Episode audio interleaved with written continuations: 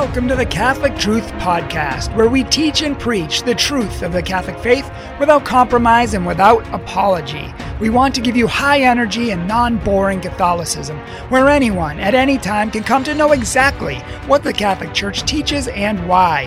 We do apologetics, spirituality, other religions, our culture, and more. Most of all, we want to inspire you, inform you, and help you to know, love, and live your Catholic faith with purpose and passion. We are Catholic Truth. People will say that Jesus is okay with these protests and these riots, and if he was here, he would be doing the exact same thing. But is that true? Here's what Jesus would and would not support. Number one, would Jesus support racism? No, and of course not. Why? Because God made all people equal. God loves all people the same. That's why he wanted that. He doesn't want people hating each other, discriminating against each other, being prejudiced against each other. That is not from God. Jesus taught us to love everybody, and everybody means everybody. Would Jesus condemn the acts of violence and brutality done against George Floyd? Absolutely. Do we here at Catholic Truth? Absolutely. What was done to him was wrong. It was an injustice, and it wasn't right, and we condemn that. And these senseless acts of violence, even police violence and brutality, you know what? They're wrong, and we need to right some wrongs in this country. There's no doubt about that. But would Jesus approve of these protests and riots? Yes and no. He would absolutely approve of the protests, of people protesting an injustice, protesting a murder, protesting something wrong. He would protest that, and he would allow protest of that because God doesn't like things that are wrong, and that was a wrong that was done. However, Jesus would not support violent riots. Absolutely. And anybody who says that he's going to support a violent riot doesn't know Jesus Christ. Some people say it's justifiable because Jesus flipped tables. Jesus turned over the money tables in John chapter two, and he chased the people out of the temple um, because of the injustices that were happening there. Therefore, since Jesus even himself protested and engaged in some sort of violent riots, it's okay for other people to do so. Now, of course, this is coming from people who don't know the Bible, and they don't know Christ, and they're using it to their political gain. And honestly, it's disgusting that people on both sides of the fence are using this horrible injustice, this situation, for their own political gains, and to just demonize the other side. That is what's wrong with this country. We are so hateful in demonizing of the other side, of people who disagree with us. And that is part of a much larger problem. But in John chapter two, Jesus came into the temple and he found all these people selling in the temple, the holiest place of God. That is what he was protesting, that it was being desecrated by people who didn't even care about God. Moreover, they were extorting people. They were stealing their money and overcharging with prices that people couldn't afford just to take advantage of them. So Jesus was protesting this stealing, this extortion, this injustice, these injustices that were happening. And that's a good thing. But with that being said, he only protested and flipped the tables. Why did he flip the tables? Because of the stealing and the extortion happening. So Jesus focused on the problem, which was the money. People were being almost robbed of their money. So Jesus flipped the tables, which had the money exchangers' coins and currency on there, and he sent it all over the floor to make a point that this is wrong. But notice Jesus focused on the problem, which was money, extortion, stealing. Notice Jesus did not go and burn down the temple. Notice Jesus did not go set everything on fire. Notice Jesus did not get a gang of one hundred people, rush outside of the temple, and start dragging people off their donkeys and gang beating them fifty to one hundred at a time. Notice that Jesus did not go steal things in the local mom and pop shops down in downtown Jerusalem. Jesus did not do any of that because none of those things were the problem. The problem was the money changers, the extortion, and the injustice that was happening there. And Jesus flipped those tables and took care of the problem. This is in stark contrast to what's happening in our riots, our lawless riots today. Churches are not the problem. So people who are upset that a man was murdered and so they go burn down the house of God, that is not an act of righteousness, and it's not a moral act of God because they're not focusing on the problem. The church isn't the problem. And it's the same thing with people who are hurting other people. The shops are not the problem. Innocent people driving down the road are not the problem.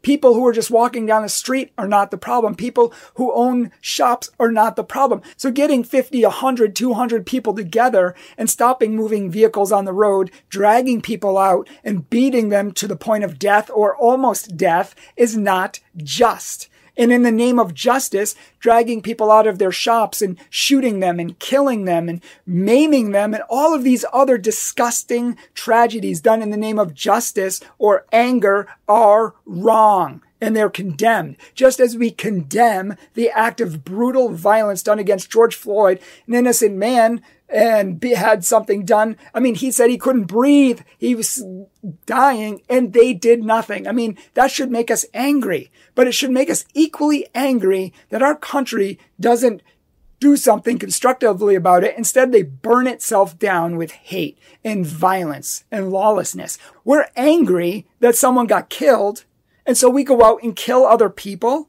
We're angry about an injustice of violence that happened, and rightly so. But we go out and we create violence all around to express our upsetness over that. I mean, this shouldn't be. Retaliation doesn't work. Fighting fire with fire, it doesn't work. It's not the way it's supposed to be. See, Jesus focused on the problem, the money. He took care of that. He flipped the tables. He didn't go kill anyone. He didn't beat anyone up. He didn't burn down the temple. He didn't go out and hijack people on donkeys and beat them to death. That is not of God. And God hates sin and wrong and injustice in all of its forms. So to use this as a platform for our lawlessness and disgusting immorality, it's sad. The shop owners were not the problem. The innocent pedestrians are not the problem. I mean, these are not focusing on fixing the problem. And that is the problem.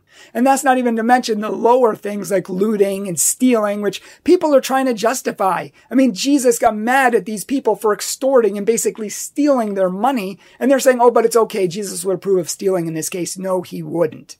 God never approves of evil to bring about good. Jesus said, do good to those who hate you. Pray for those who persecute you, and even love your enemies. That's what Jesus taught. He taught to turn the other cheek, and he himself lived this. I mean, look at what Jesus did. He loved even those people who hated him, even those people who crucified him. He loved them to his dying breath.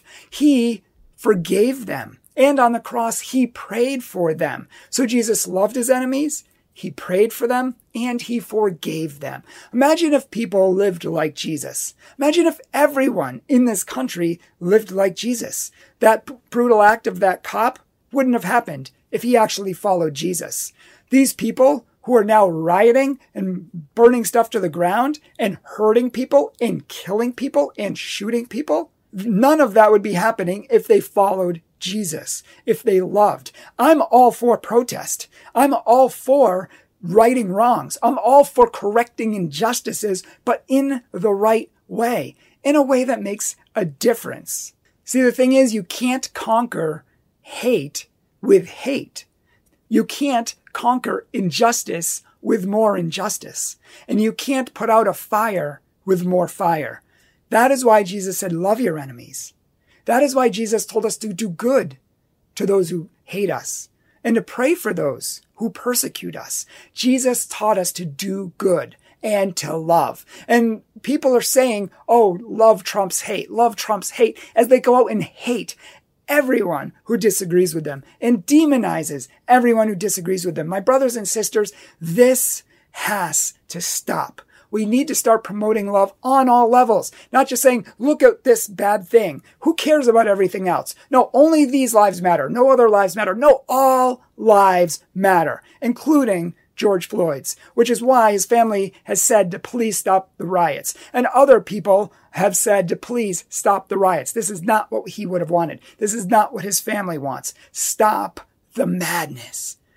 Guys, these riots are not the problem. They are a symptom of the problem, of the moral rot that has entered our country, that has entered our lives, and that is what happens when you stop following God. You can justify anything. When we stop following God, when we stop following Jesus Christ, when we stop going to church, and when we stop living moral lives, bad things happen. Injustices have always happened, and they're always going to. That doesn't mean we can't fight against them, but how we do it speaks volumes about us as people. Jesus made more of a difference than anyone else on earth, and he never started a war. He never hurt anybody. He never injured anybody. He never went after anybody. He preached love, and he made a difference because of the powerful life he lived.